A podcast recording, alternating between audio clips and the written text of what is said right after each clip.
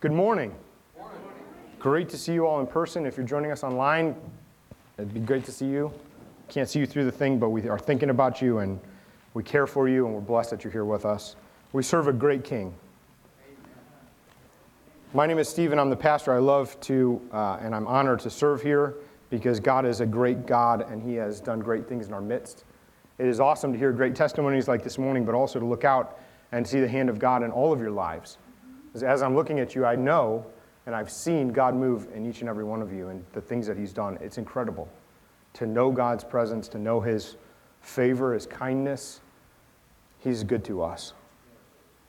Will you turn in your Bible with me, please, this morning to 1 Kings, book of 1 Kings. We're going to be in chapter 19. 1 Kings chapter 19.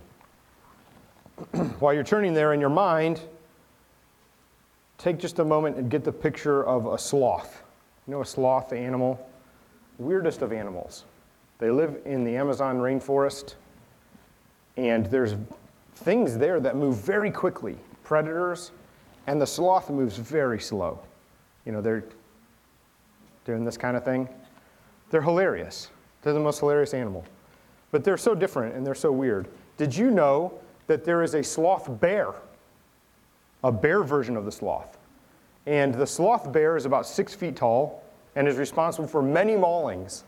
The thing is super dangerous and lightning fast. It just resembles and is from the same family as a sloth, not to be trifled with. And so people assume sloth bears say, oh, the sloth it's big, but it's slow. Not slow.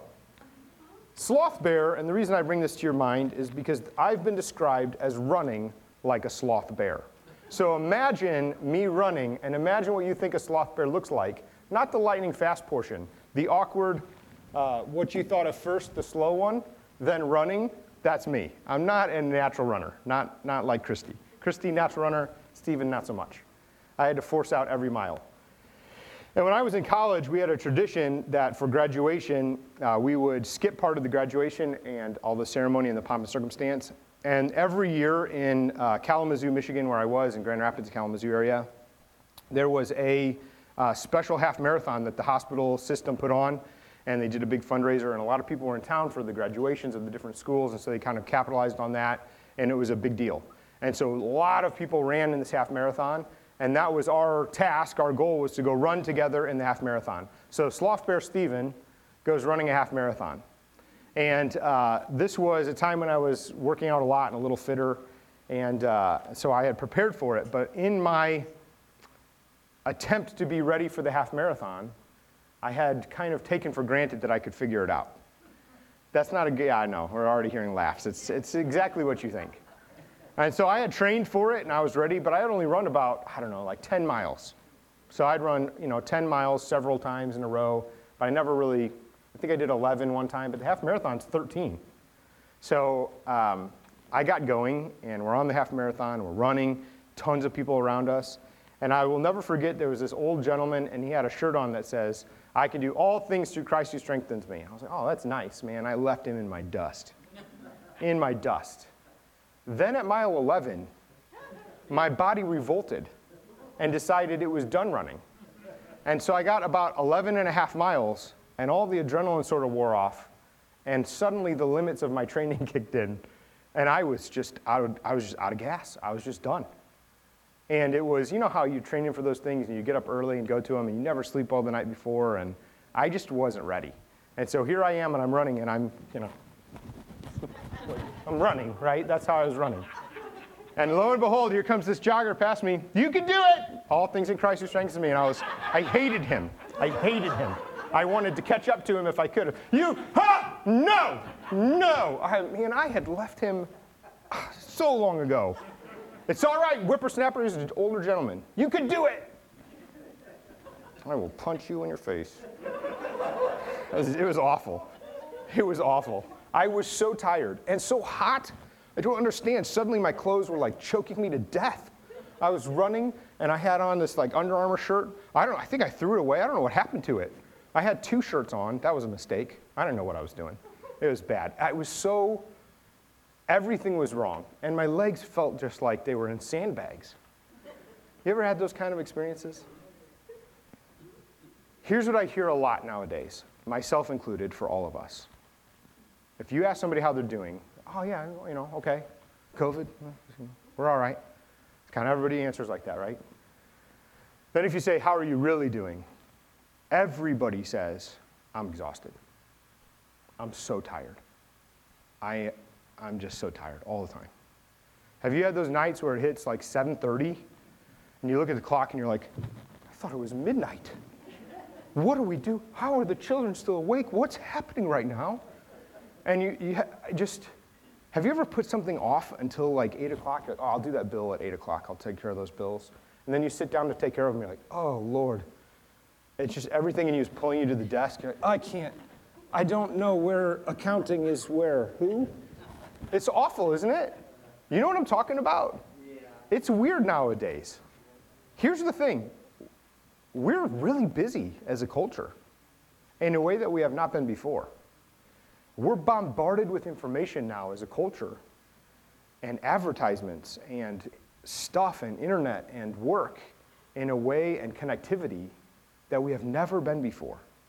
Do you remember calling somebody's house like circa 1987 and you talk to whoever's there and leave a message and four days later somebody calls you back and that was normal? Like that was, I wrote it down, I gave it to them. They'll get back to you. Now, if Lisa doesn't pick up, my phone starts ringing. Then the emails come. It's, it's constant, it's all the time, it never ends. It's so much, it's in your face. It's tiring. Then, on top of that, health things and concerns and coronavirus and vaccine and should we, shouldn't we, and politics and news and ah, subscriptions. So many subscriptions now that you didn't even know you got. And then all of a sudden you're like, $8? What's this $8 for? $42? What's happening? Oh, I canceled that. No, you didn't. You know, and now it's a whole new thing. I'm the one that didn't cancel it. but this, this is our lives now. Feels like that, doesn't it? And we just seem tired and just everything is tiring. We're going to read in the Word about somebody who was tired. It's the prophet Elijah. Prophet Elijah in 1 Kings 19 is a famous guy. He is the prophet of the Lord. He's speaking. The king in Israel at this time is a wicked man. His name is Ahab. He's one of the worst kings. He married a witch. Her name's Jezebel. When I say witch, I don't just mean she was a bad person, I mean she really did witchcraft. And she's taking the people of Israel from honoring and following the one true God and the law. In fact, kings were required to write their own copy of the law and dwell on it every day. They should know the law of God. It should exude from them. It should come out of their judgments. It should be the law of the land everywhere they go. It should be pervasive in everything they do. And instead, they had chucked the law, thrown it away, and now they were building idol worshiping temples all over the place. Asherah poles in high places. They had Baal worship, which was a uh, god of fertility, a Philistine god of fertility in the area and, and, harvest. And so they were praying to these gods and coming before them and taking the people and saying, This is good and right for us to do. And so the state was sanctioning this kind of idolatry. Not only that, but Jezebel the witch was on a hunt for any prophets. If the priests of God or the prophets who were representing him had spoken out against her or her Baal priests and prophets, that they would be put to death. At this point in the story, in 1 Kings 18, a faithful servant named Obadiah is coming and, and he is uh, heading over a bunch of things and working for Ahab, but he loves and fears God and he's trying to bring righteousness. And in secret, he's taken a hundred of the prophets that he could find and hid them away in caves and provided for them and made sure they had bread and water and protected their lives. And then Elijah shows up before him and says, Go tell King Ahab I need to have an audience with him. And the man throws himself on the ground. He says, he says, Elijah, what am I to do? Would you kill me now? We've searched everywhere for you. The king has been on a tirade with Jezebel to find you and put you to death. We've sought you in foreign nations. We've sought you in all these places. And now for me to go to him and say, Elijah will have an audience with you. He is here. The Lord will whisk you away and then you're gone and I'll be standing there and I'll surely be put to death because God will surely save your life. Don't you know I'm a God fearing man? I'm trying to protect the, the prophets and serve the Lord. What are we to do? And Elijah says, Don't worry. I know from the Lord I'll, I'll be here. I'm going to talk to Ahab. So, sure enough, here comes the king, and they have an audience together. And the king says, You know, there you are, O, o deceiver, O O foolish one in Israel who's leading the people astray, which is so funny because it's obviously the roles are reversed. And Elijah says to him, He says, Why don't you gather together your prophets, the Asherah prophets, the Baal prophets, bring them all out. Let's have a showdown. You know the story is famous. The story is that they make two offerings together, bulls. In fact, Elijah says you can even choose the bulls. It's not normally how the law works. You take the best bull. But bring the bulls, you choose first, whichever one you want. Take your bull, put it on the offering, just don't touch it. Don't light it on fire, as is the custom. Put it on the wood, get it ready, prepare it. I'll do the same with my bull. And then we'll call on our gods. And the God who answers, that's the Lord. And everyone says, Sounds good. Reasonable? Let's do that. So here's Elijah. He's alone, one man. He's resurrecting and bringing together and putting back the stones that were the altar 12 big stones that represented the 12 tribes, putting them back into place, puts the wood down, digs around it a deep pit, pours water over the offering and the pit and the whole thing so that it can't be lit on fire artificially. The prophets of Baal are 450 strong. 450 men together make this giant pile ready to go, put the bull on it with all the wood. They start calling out to their God from the morning until noon. They're yelling and lashing themselves and hitting themselves until their, their blood is running from them, as is their custom, to try to get the attention of the god Baal, the idol. But no one answers. No one pays attention. In fact, Elijah is sitting watching, starts to mock them. He says, Maybe Baal is out for a while. Surely he's a god. Maybe he's got better things to do. Perhaps he's in the potty. Perhaps he's taking a nap. Maybe you need to wake him up. Maybe he's on a journey. Maybe he's just as watching for fun. Maybe hit yourselves more and see what happens. And so they start striking themselves even harder until the blood is just all over the ground. It's just they're bleeding everywhere to try to get the attention of their idol. Nothing happens. No one pays attention. Then Elijah calls to the Lord and he says, Lord God, you see my offering. Here it is the bull, the wood. We've resurrected the stones. We've dug around it. It's full of water. No one but you can light this on fire. So show the people that you are God and that I am your servant. I trust you. And here comes fire from heaven, consuming the offering, consuming the wood, melting the stones, and lapping up all the water so that it's evaporated. And everyone says, The Lord is God. And they take the, five, the 450 prophets of Baal and march them down to the valley and kill them all. That part usually is left out of the servants. Why are they doing that? Because they're coming back to the law. These people have led the nation astray. It's idol worship. This is God's justice now happening. The moment for repentance has passed. It, it was there. It could have done it any time. And they chose to follow Baal instead of follow the Lord. And then this is what happens. But it's gory, it's bloody, it's awful. It's also exhilarating, it's exciting, it's amazing seeing God's power move. This is the moment. This is the moment when everything is going to change. Even Ahab the king, who's a dumb jerk of a guy, even Ahab the king is like, ah, the Lord, the Lord is God. That's wow, this is amazing. All right, sorry I tried to kill you, Elijah. I mean, whew, I'm going to go tell the queen. This is amazing. Let's, we, we'll do something about it. I don't know. And in the power of God, he jumps out and goes on his chariot going back to the city where they've moved the capital for the time being. And here comes Elijah, an old man, who starts running, running faster than the horse because the Spirit of God is. This is the moment. This is the moment when everything should and is going to change. So here comes Elijah. He's ready. He's ready to be received. He's ready to hear the message. What's going to be the turn? The king surely now is going to turn the heart of the whole nation, not just his own heart, but the heart of the whole nation to say, Lord, you're God. We'll serve you. We're going to take down all those idols. We're going to follow you and you alone. You've proven yourself. And instead, Jezebel gets the word Hey, Jezebel, Elijah came, God showed up. He did the same. It was undisputable. God is God. So all your prophets of Baal, uh, we slaughtered them. And she's furious. And she stands up and she says, As surely as I've heard these things, as surely as, uh, as this has happened to them, let it happen to me unless I kill Elijah. And puts a price on his head, a royal decree from the witch queen for a price on Elijah's head. Now imagine you're Elijah. You've just run, not like me in the marathon, sloth bear. You've run faster than a horse. You've seen God. He's answered all your prayers. He has shown himself.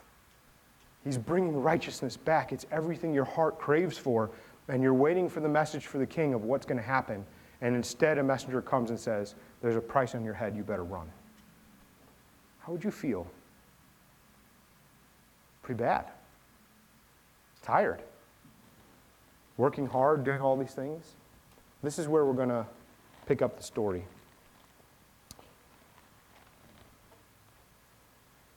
Let's read 1 Kings 19, starting at verse 4. Elijah has just heard the word from Jezebel's messenger that by this time tomorrow she's going to try to take his life. And so he himself, verse 4, 1 Kings 19, 4. But he, that's Elijah himself, went a day's journey into the wilderness and came and sat down under a broom tree. And he asked that he might die saying, Is it, is it, it is enough now, O Lord. Take my life, for I am no better than my fathers. As he lay down and slept under a broom tree, and behold, an angel touched him and said to him, Arise and eat. And he looked, and behold, there at his head was a cake baked on hot stones and a jar of water. And he ate and drank and lay down again. And the angel of the Lord came a second time and touched him and said, Arise and eat for the journey is too great for you. And he arose and ate and drank, and went in the strength of that food for 40 days and 40 nights to Horeb, the mountain of God.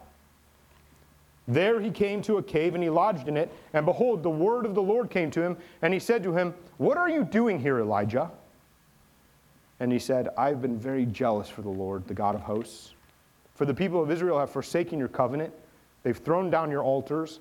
They've killed the prophets with the sword, and I, even I only, am left, and they seek my life to take it away. And he said, Go out and stand on the mount before the Lord. And behold, the Lord passed by, and a great and strong wind tore the mountains and broke in pieces the rocks before the Lord, but the Lord was not in the wind. And after the wind, an earthquake, but the Lord was not in the earthquake and after the earthquake, a fire, but the Lord was not in the fire. And after the fire, the sound of a low whisper. When Elijah heard it, he wrapped his face in his cloak and went out and stood at the entrance of the cave. And behold, there came a voice to him and said, What are you doing here, Elijah? And he said, I have been very jealous for the Lord, the God of hosts. For the people of Israel have forsaken your covenant thrown down your altars, killed your prophets with the sword, and I, even I only, am left, and they seek my life to take it away. And the Lord said to him, Go return on your way to the wilderness of Damascus. When you arrive, you shall anoint Hazael to be king over Syria. And Jehu, son of Nimshi, you shall anoint to be king over Israel.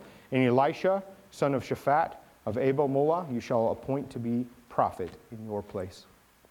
And the one who escapes from the sword of Hazael shall Jehu put to death, and the one who escapes from the sword of Jehu shall Elisha put to death.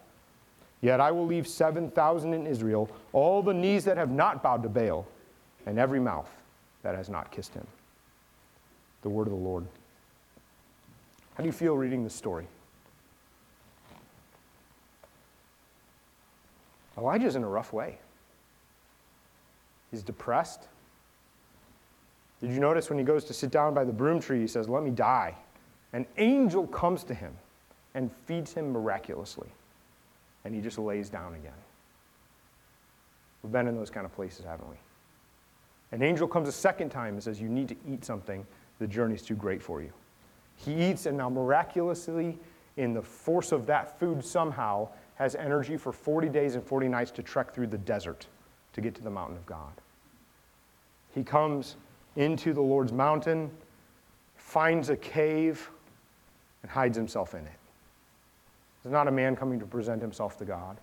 He's had 40 days and 40 nights to think about all the things going on.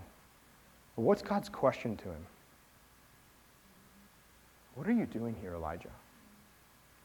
He's not in the center of God's will. He's not where he should be. He's not doing what he's supposed to be doing.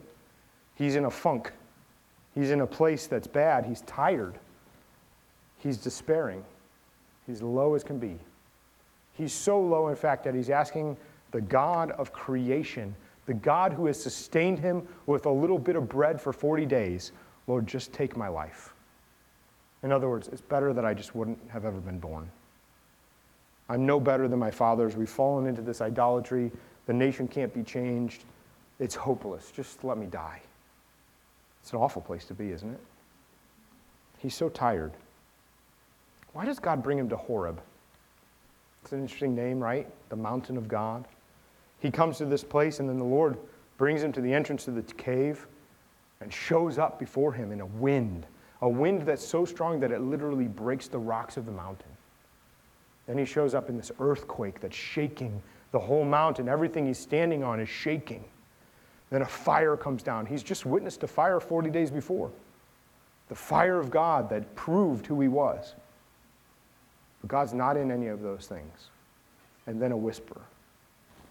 Where he is, is he's standing on the same spot where Moses first saw the burning bush, where God in fire had first revealed himself to Moses to go and take his people. This is the same place.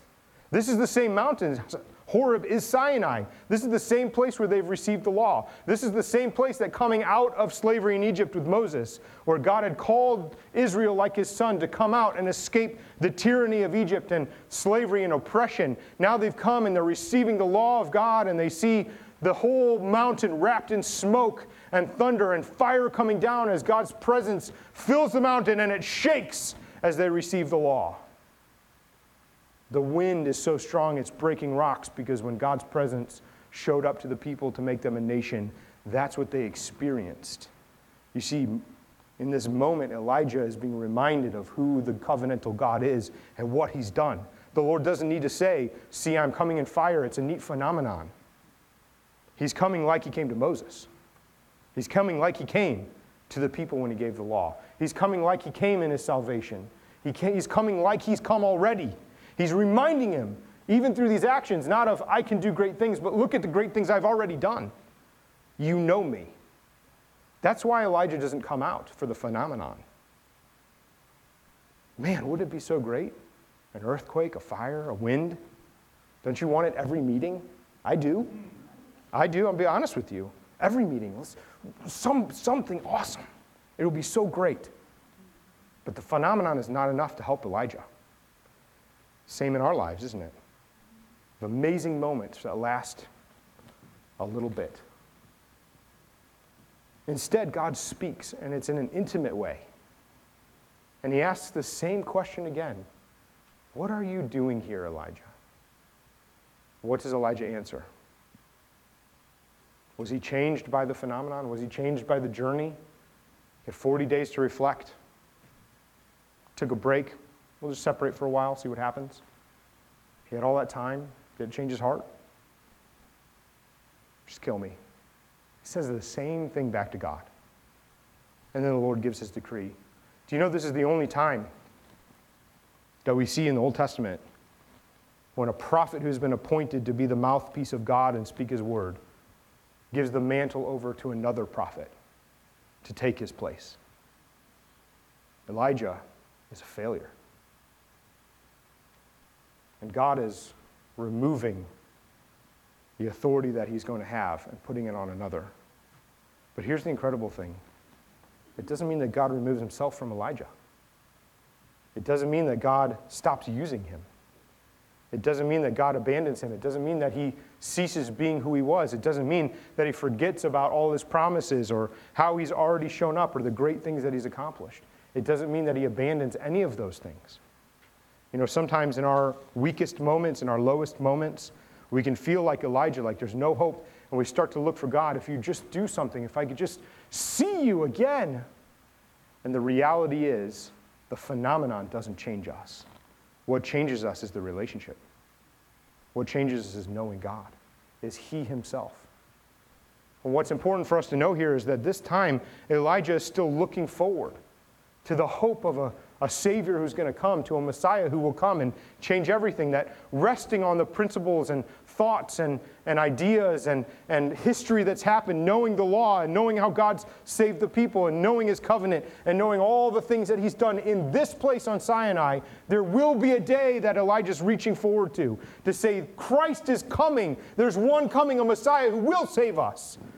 But in this moment, he's, he's just straining forward, not knowing fully the revelation that he's hearing already in his heart. And in this moment of despair, he sees little glimpses of it as God consumes the sacrifice, as righteousness starts to seemingly come out. And it just doesn't seem to work. Turn with me in your Bible, please, to John chapter 20. There's another guy like that who saw the phenomenon. He saw all the things that were going to happen that God had done. He walked with Jesus. He had seen Jesus do great things. He had seen the kingdom coming. He had seen God's kingdom rule starting to be revealed on earth as the Lord took people with shriveled limbs and no sight and couldn't hear, people who are relegated to lives on mats because they were paralyzed. And everywhere Jesus went, he brought the kingdom administration of wholeness and restoration. Everywhere he went, demons fled. Everywhere he went, people saw the restoration of God as, as diseases left them. Everywhere he went, it was like life just sprung out. Every word that came out of Jesus' mouth was like peace and, and wholeness, and it felt like this is what life should be. And then this disciple saw Jesus hang on a cross.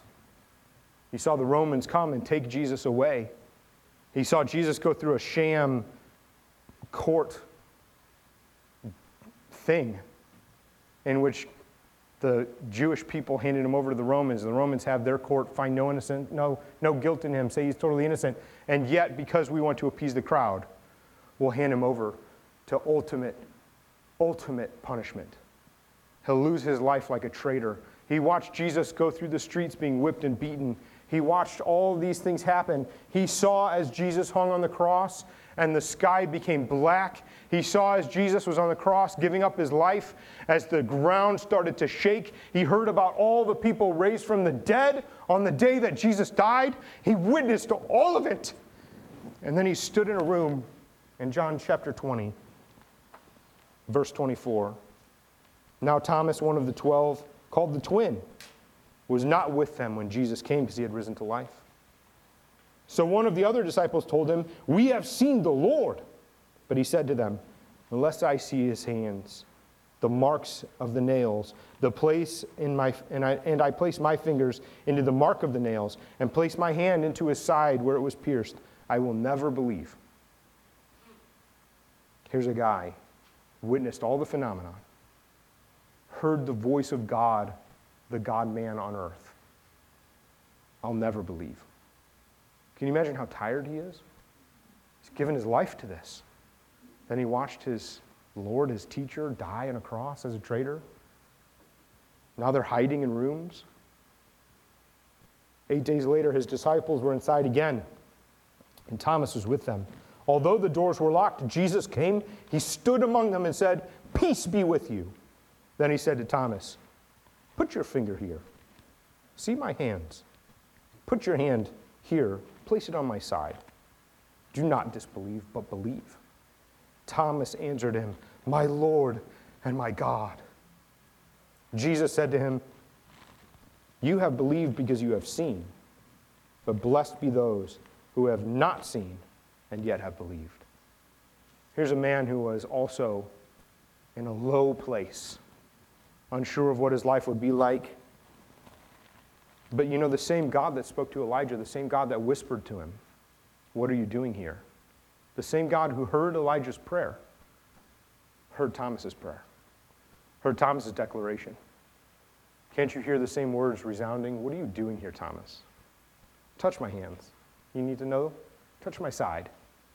And everything that he said In that moment, his heart bursting within him because God heard him, and now God is speaking to him and standing before him. It makes all the difference, doesn't it? I was on mile 12 running in that half marathon out of gas. I had nothing left. But I had a friend named Craig. and my friend Craig stood by my side and ran with me. He's a much better runner than me, he's much more fit than me, let's be honest. If he's listening to this, it's totally true. And he ran with me and he I begged him just to go ahead. I was going to finish the marathon. I was going to do it somehow at 9 o'clock at night or something, crawling. I told him, just go, just finish. Just let, leave me alone so that you don't have to witness my shame. This is really how I felt. I was so embarrassed. I mean, I looked ridiculous. Sloth bear. And Craig didn't leave my side. You know, we finished the race together. And then we went and had a meal, and it was delicious. It was the best meal because we had finished. We had done the work. We had earned it together. But without Craig, I never could have done it. You know, the reality is we have a Savior who's called us, He's whispered to us in an intimate way. He's taken us, He's heard all of our prayers. He's never, ever left our side. He rescued us and pulled us up, whether we were doubting like Thomas, whether we were depressed like Elijah, when we thought all hope was lost, when it seems like our whole life's work just crumbles, when we don't know what our legacy is going to be, we don't know what our next step is going to be, our lives are in jeopardy, I don't know, I have nothing to trust. What should I do? And God heard all the prayers. And God was there and faithful and moved forward. And Elijah, in his failure, appoints two world leaders and a prophet who will walk after him and sees the majesty of God revealed. Because at the end of the day, who does it? God does it. But we get to walk with him like sloth. I'm doing it. I'm doing it. And the Lord says, Yes, well done, good and faithful servant. What a God we serve. What a God we serve that out of his grace, he, he meets us in the earthquake and in the fire and in the wind, but it's the whisper that pulls us because he's with us. If you are tired, if 7:30 at night feels like midnight, if you don't know what your legacy is going to be, if you're not sure if you can make it the next step, if you don't know if you can finish this race, if you feel like your legs are in sandbags, hear the whisper of your Savior. Grab a hold of him. He will pull you through. He's faithful. Don't let any sin come in between you and him. Get rid of it. That's why we come to the table every week and have the moment to examine ourselves. Stop trying to live in your own power. You're running like a sloth bear. Stop it. And instead say, Lord, I can do all things through Christ who strengthens me, because it's your life, it's your power, it's your strength. Show me what to do, I'll appoint kings. Show me what to do, I'll disciple anybody. Show me what to do, I'll take your gospel anywhere, I'll do anything. That's the beauty that we get to see in Jesus. What should we do? How do we do that practically? First thing we need to do is decide and believe. Stop limping. Stop limping along or finding crutches of other things, other desires, and other stuff to prop yourself up. It makes you exhausted. Unplug your phone sometimes. It's exhausting you with information that's not seeking you, that's not bringing you to God. Just unplug it, especially today after the live stream for all of you at home. Unplug your devices on Sunday and give the time to the Lord. Play with your kids, call your mom. That would be a good use of the device. Always supposed to call your mom, right? Call a family member, encourage somebody in the body. Take just a minute and say, Lord, let me be a vessel for you today and encourage somebody. Instead of sucking up this information. What does Facebook have for me today? What does Twitter have for me today? What does the news have for me today? What are the sales? What are the stock prices? What are the prices of gas? Oh man, should I get that car? I'm gonna, I'm gonna do some research. Sunday's a good day to do research. It's not a good day to do research. It's a good day to press into the Lord. Decide. Stop your unbelief and to say, Lord, I believe. Help me with my unbelief, even. You know, He's big enough. You can take all of your sin to Him and say, Lord, forgive me. And He forgives us. But Lord, I just, I'm trusting you. Number one, stop limping. Decide and believe. Number two, seek Jesus, not the phenomenon. The phenomenon will not get you through. It's super fun. And how great is it that God does show up sometimes? Man, it's awesome. It's good for us, it's good for other people, it's good. He does that all the time. The Lord works miracles. I'm praying for miracles all the time in our church, all the time. I'm not saying don't seek miracles, but I'm saying if it's the focus, we're losing sight. Seek Jesus, and all these things will be added. The people came to Jesus and got healed. Come to Him and bring Him to everyone around you. If you want to see miracles happen, then start declaring stuff in the name of Jesus. Bring Him to your neighbors, Him to your friends, Him to your family. Do you know Jesus? He's the King of Kings, He's the Lord of Lords. All I can tell you is, I know what forgiveness is, and I even forgive you, brother. Man, what, what a difference in your own heart. It's bring people to Him. And thirdly, take some action. Do something about it. Choose. Read your Bible. Choose to listen to it read to you on an app. There's tons. Choose. I'm going to do something today. I'm going to tell somebody about Jesus today. Choose. I'm not going to make weird posts on Facebook about what I ate. Instead, I'm going to leave that and I'm just going to tell one person, physically tell them that I meet somewhere about Jesus the King. It, will make a lot of difference. And as you step, you say, Lord, I trust you. Lord, I trust you. Lord, I trust you. And suddenly you feel his strength in your legs, and all of a sudden you're running. And you don't know where it's come from. And it's him, because he's whispering to you, Stay with me. Well done, good and faithful servant. That's the God we serve. In 1498, Vasco da Gama brought his Portuguese fleet to India and was shocked to find Christian churches there.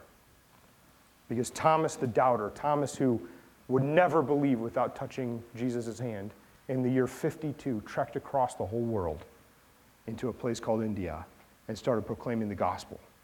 And from the year 52, they've had Christianity in that nation. And there will be a day yet when Christ will reign over every Hindu temple fallen to the ground, over every broken heart, over every idol worshiper, will know the one true God. But the legacy we have in the gospel is not doubt crushes us. It's not I'm broken forever. It's not I walk with such craziness, I'm a sloth, but I can never make it through. It's the whisper of a king who pulls us through nations, through destiny, through places to bring him glory and to build up his people. Amen? That's you. That's your destiny. That's who you are. God will use you. If you are feeling particularly low today, if you feel like, I want to believe everything you said, but I'm not sure, come up here. I'll pray with you.